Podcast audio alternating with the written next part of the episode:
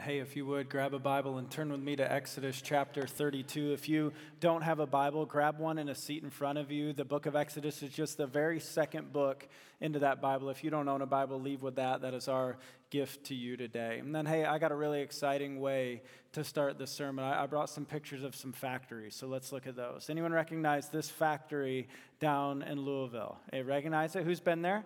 Who's been there? Uh, and humor me here. Uh, what is made at the Louisville Slugger factory? Yeah, baseball bat. Thank you, thank you, thank you. Uh, this one might be a little less recognizable. Anyone recognize this one? Any people who grew up in the region, help us out here. What is this here?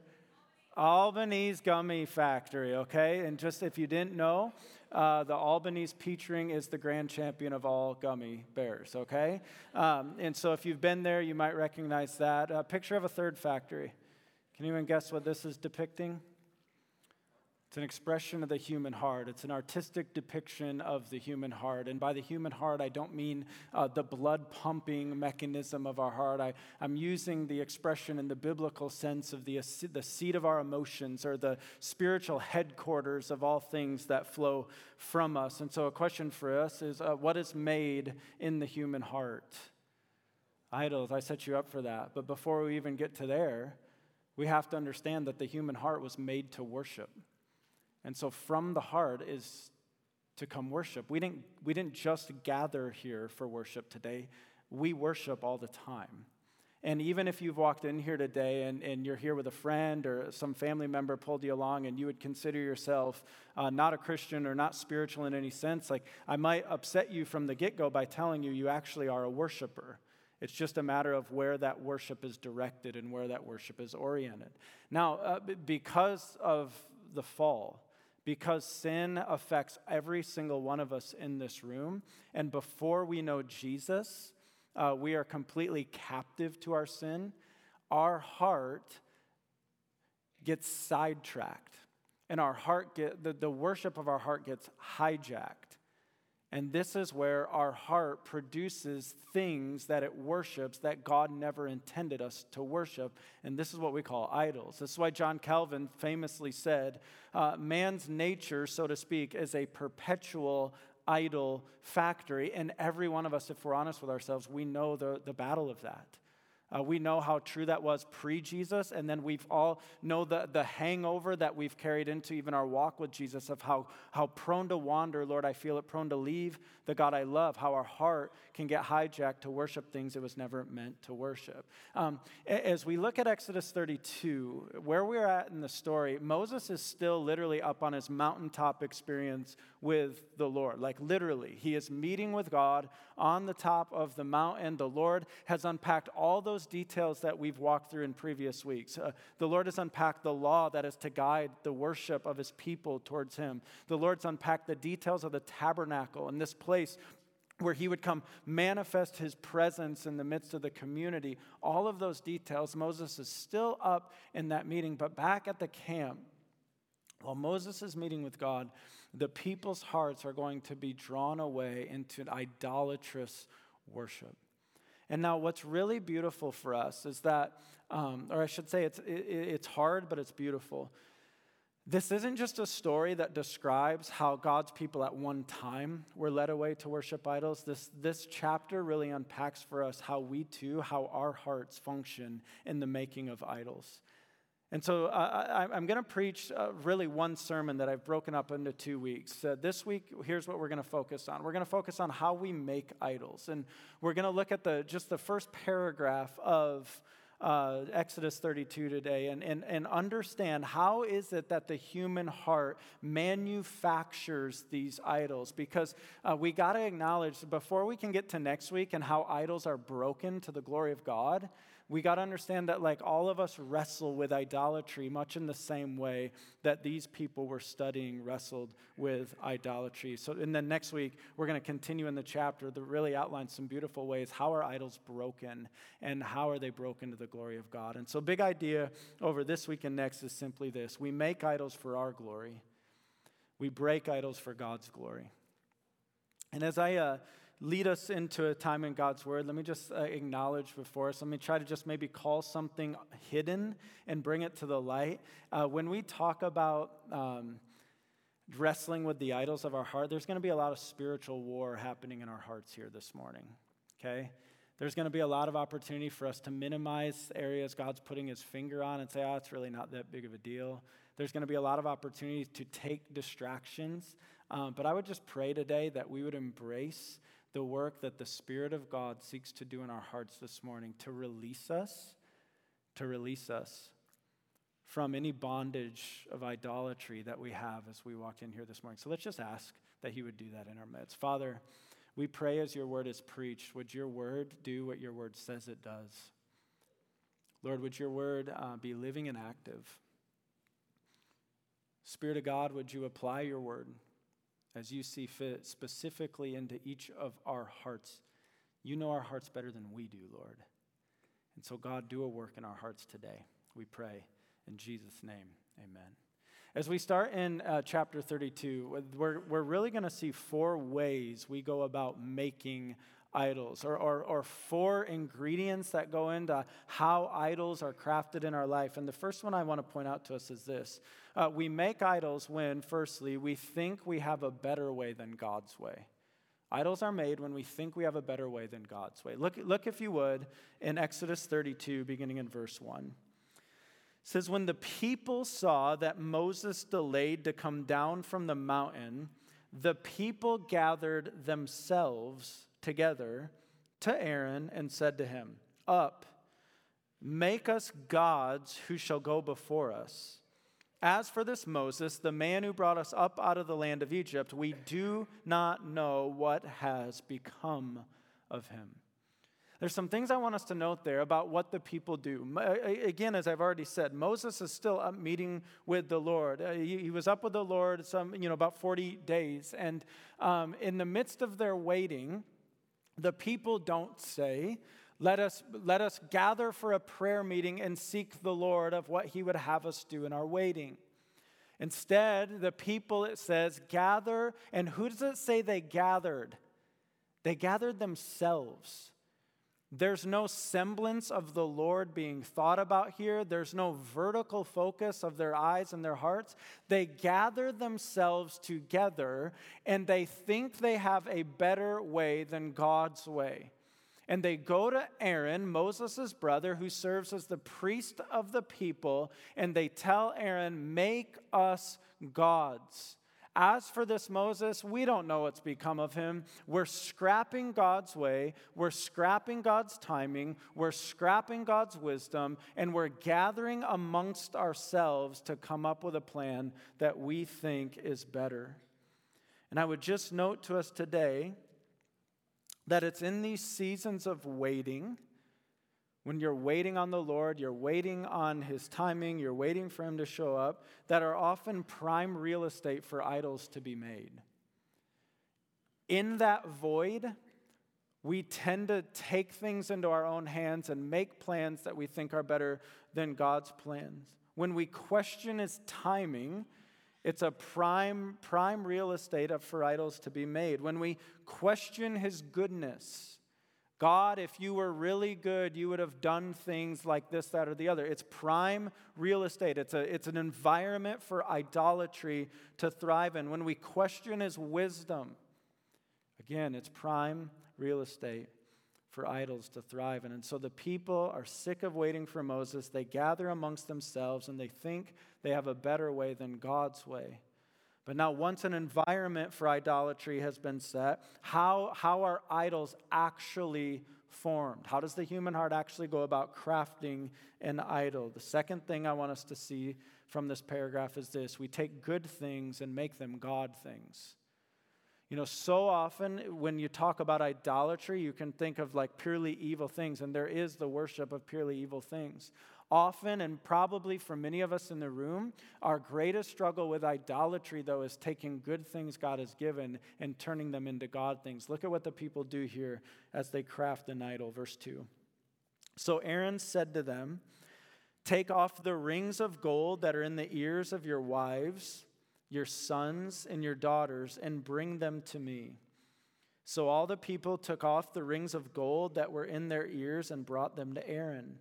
And he received the gold from their hand and fashioned it with a graving tool and made a golden calf. And they said, These are your gods, O Israel, who brought you up out of the land of Egypt. Now, when we read this, it is so easy for us as kind of modern people sitting in a church like this, you know, to look at this and just see the absolute craziness of it. How in the world do a group of people actually go from pulling a gold earring out of their ear, putting it in a pile with all of their friends and family's gold earrings, melding that down, shaping it up into this form of a golden calf, and, and actually, actually believing that this is somehow is some, some God who led them out of the land of Egypt? We see the craziness of this. We see that it is absurdity. But Idolatry is absurdity. And our idolatry is equally absurd. That sure, like, uh, like we've said many times throughout this series, you, you're, you're not going to go melt down the gold earrings in, in, in your house and, and cast it into some, some material idol, probably leaving here today. And yet, as we look at the idols that rage in our own heart and, and how our hearts craft those, it is equally as crazy and it is equally as sad. When we talk about this point that we take good things and make them God things. This can actually be really hard for us to get our to kind of get our hearts around. Because the reality is all that we have has been given to us by God. Do you believe that? Do you believe that all that we have has been given to us by God? And God actually tells us He gives us things. He's a good father who gives to his children. He gives us things for our enjoyment. He gives us things to enjoy. And so when we receive good gifts from God, and we enjoy those good gifts, the Lord, when, the, when those are all in their rightful place, the Lord is actually worshiped as God in that. Now, now the, the, the, the, hard part is because we have this sin hangover and, and, and there's this, this nature, there's this flesh inside of us, it is so easy for us to take good things and, and let it tip the scale to where we now are worshiping those good things. And we've now just crossed over into the land of idolatry. And so, as we try to tease that out, how do we understand whether we're just enjoying some good things God has given to us or whether that has crossed into the land of idolatry? When we talked through the Ten Commandments, I brought three, these three questions before us, and I just bring them back before us to consider here this morning. Here are some potential idol searching questions for us to just wrestle with in our own hearts today. The first is this In moments of free time, what captivates my mind? What, and, and I really want to emphasize the word captivates. You know, when we finally get some free space, free time, you're like, some of you, you're like, I'm so tired, nothing captivates my mind, right? Just blank. But if we really think about, like, what is it that our mind tends to just drift towards, to meditate on, to settle on? And what might that tell us about any corners of worship in our heart? Uh, the second question I would raise is this What do I want so bad that when I don't get it, I get angry? And now we might be a little defensive on that. We're like, I don't get angry, I get agitated. Okay, what do I want so bad that when I don't get it, I get agitated? I get frustrated, bothers me. Uh, last Sunday, uh, our kids had asked, I don't know, it was last Sunday evening, our kids had asked to watch a show or something. I don't know exactly what triggered all this. You know, can we watch a show? No. Well, I want to watch a show. Well, I don't care if you want to watch a show. Something, some kind of conversation like that, right?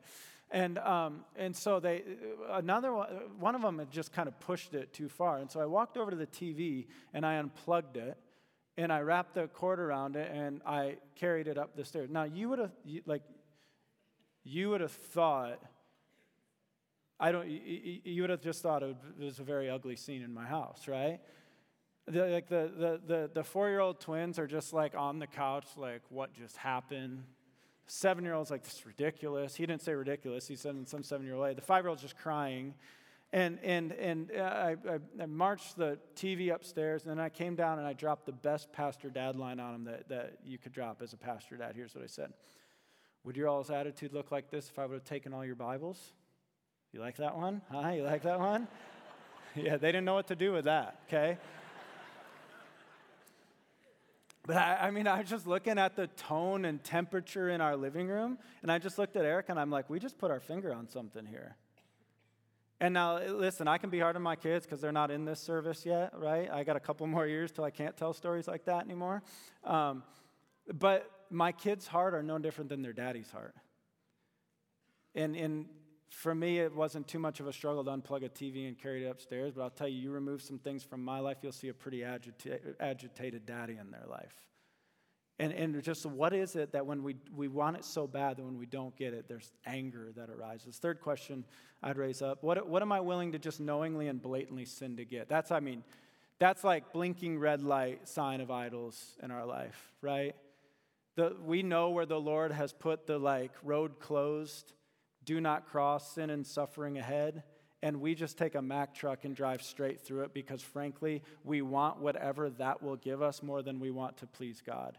We want that pleasure more than we want to please God. We want that significance more than we want to please God. We want that comfort more than we want to please God. And so, just these are some things that as we wrestle in our heart, where is it that we've maybe even taken good things and we've made them God things? And so the people here, the environment's been set. They've gathered amongst themselves and said, We don't know where Moses is. You know, Aaron, do something, give us a God. And so Aaron goes about crafting this idol, crafting this little g God in their midst. But this is where things get, get very, very sad. Once the idol's crafted, what do you do with the idol? The third thing we see here is this we give these gods worship due only to God. These idols then get the worship that's due only to God. Look at what they do here in uh, verse 5. When Aaron saw this, when he saw that the people had said, You know, these are your gods, O Israel, who brought you up out of the land of Egypt. When Aaron saw this, he built, what's he build? He builds, say it with me, he, he builds what? He builds an altar. Now, I just want to stop there because I want us to remember Moses is up on the top of the mountain, and the Lord is giving Moses instructions for altars. And he's like, here's how it's to be built. Here's what's to be burnt on that. Here's how that this altar is to be used for my worship. And back in camp, Aaron is literally building an altar for the worship of an idol. But then it, it gets even more twisted because idolatry all is really twisted. Look at what Aaron says next. When Aaron saw this, he built an altar before it, and Aaron made a proclamation and said, Tomorrow shall be a feast to this golden calf. Is that what your Bible says? Tomorrow shall be a feast to, to the Lord. Like in your Bible, capital L, capital O, capital R, capital D. Tomorrow shall be a feast to Yahweh. This is jacked up. Like, if you, if you can visualize the scene back in the camp, the, uh, the idol's been crafted, the golden calf, the altar's been built in front of the idol. And now Aaron has said somehow he's mixing and he's integrating this idol worship with worship to Yahweh. And this is just utterly, utterly detestable in the sight of a holy God. Tomorrow shall be a feast to the Lord. Verse 6 And they rose up early the next day and offered burnt offerings and brought peace offerings. Burnt offerings and peace offerings were to be acts of worship to the Lord. And they're giving this little g, this fake God, worship that is due only to God.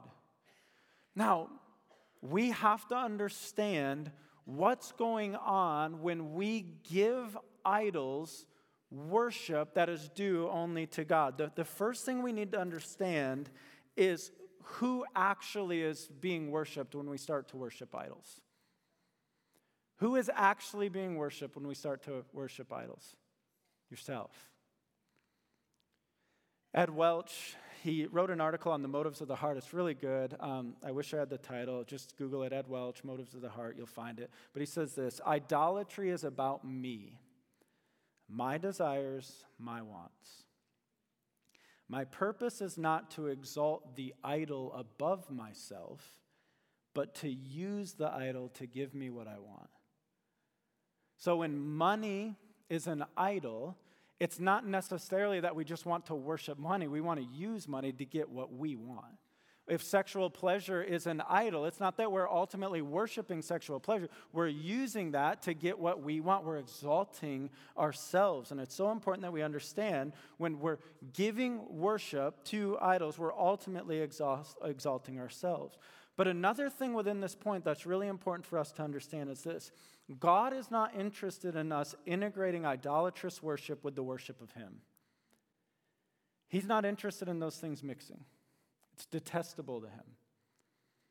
God has no interest in appeasing our conscience by allowing us to worship our idols while just slapping a Jesus bumper sticker on the back of them.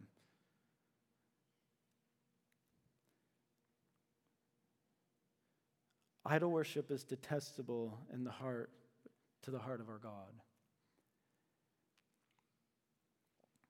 And as this lands heavy on us, we just ask for the gentle conviction of the Spirit to apply that anywhere He sees fit in our own hearts. And so, when you have an environment for idol worship and you have the crafting of the idol, and, and then you have the heart bowing to that idol, there, there's this fourth thing that we have to understand that continues to feed a life of idolatry. And the fourth is this we live with the idol as if all is enjoyable and fun. Look at what it says here at the end of verse 6.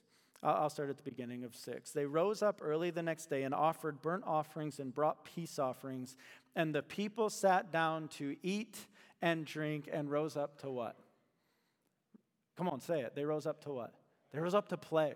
If you have an NIV translation, it'll talk about uh, they partook in revelry, this, this, this loud, uh, you know, celebration. And now, uh, biblical scholars will, will kind of speculate what all could be could that entail of, of what the people of God are living like here. But here's what we do know, and what we'll read in the rest of the chapter next week: that as um, Moses is making his way back down the mountain, before he sees the camp, he'll hear the partying in the camp. And so they are living right now in the midst of their idol worship as if life is fun and this is good. And they are partying in the midst of this. And it's really important for us to just look each other in the eye at church here today and just say this. So much of the reason why we continue in the life of sin or continue in the life of idolatry is because the sin feels fun. Remember discipling a guy early in his walk with the Lord and just continued to kind of be drugged back into kind of the party scene. And I just like, man, why? Like, why do you keep going back? And he just looked at me and I just remember the simplicity and because it's fun. Now, I want you to note what I said. I said, sin feels fun.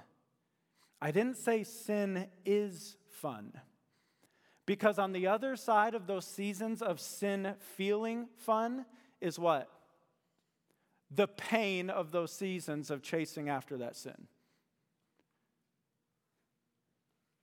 Then on, uh, on the other side of, of this partying and them rising up to play, like when we get to it next week, you're going to see the consequences of what happens as we chase after idolatrous worship. We enjoy life with our idols until we don't enjoy it. And let me tell you something, I promise you, the season of not enjoying it always comes. Because an idol's fake. Its promises will never deliver. It will always let you down. And as we tether worship to things God never intended us to worship, there's always pain on the other side of that. Now, let me just ask this, because next week we're going to get to um, how do we break idols? How, are, how, are, how is our bondage to idolatrous worship ultimately broken in the power of Christ? But I don't want you to have to wait till next week for some hope on that. We make idols for our glory. We break idols for God's glory.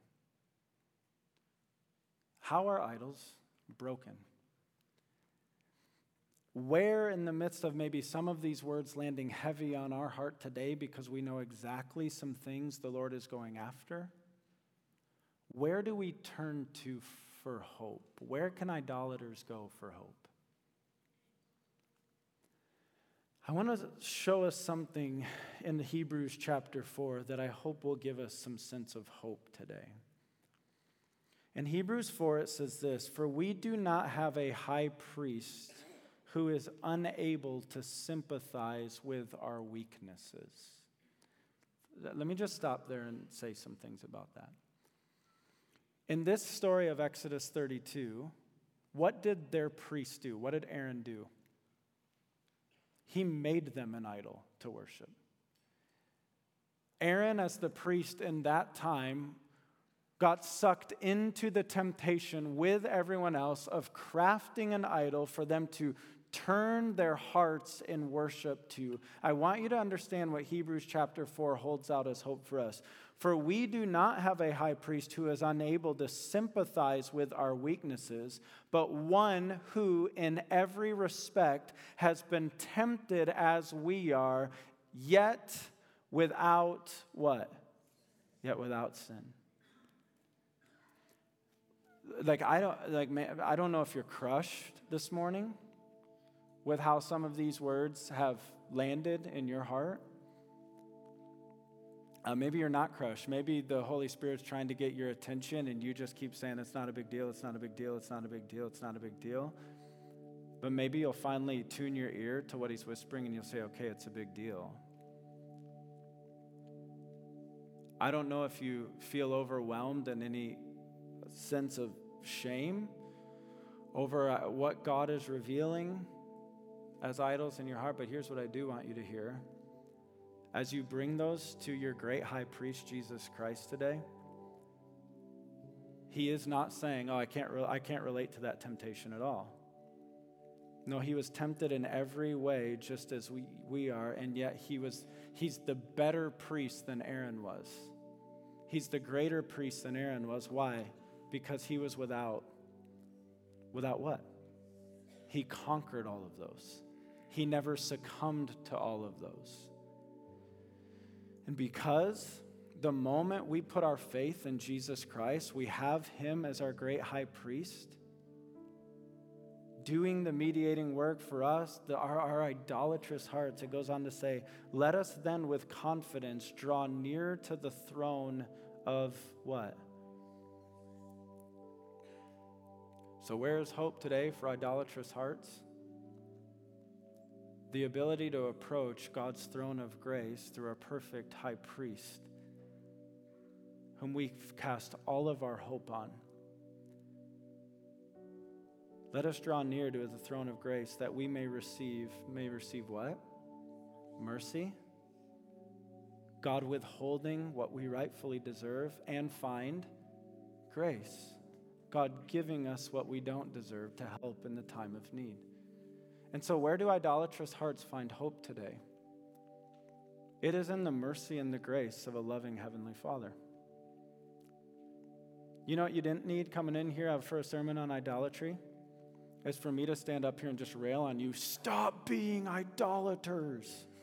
You're like, I knew that before I got here today. You know what we do need today? We need to see in a way that only the Holy Spirit can illumine in our hearts the goodness, the grace, and the mercy of a perfect high priest. And in seeing him, we see him so good for how good he really is that by the time you walk out of these double doors today, you see him as so superior and so much, so much more worthy of your worship than any disgusting fake idol you walked in here with today. The only way idolatry is rooted out of our life is when it's eclipsed by the glory of God. I pray He eclipses it in our hearts today. So we just say together, prone to wander, Lord, I feel it, prone to leave the God I love, but here's my heart, Lord, take and seal it. High priest, take and seal it. You are so much better than anything else my heart is always prone. Amen. So, would you stand with me? I want to end, we want to end with a time of worship where we just declare some of these truths that Jesus, you are better, more worthy of our worship than anything our heart will be prone to look to this week. Father, as we end this time today, we sing our praises to you.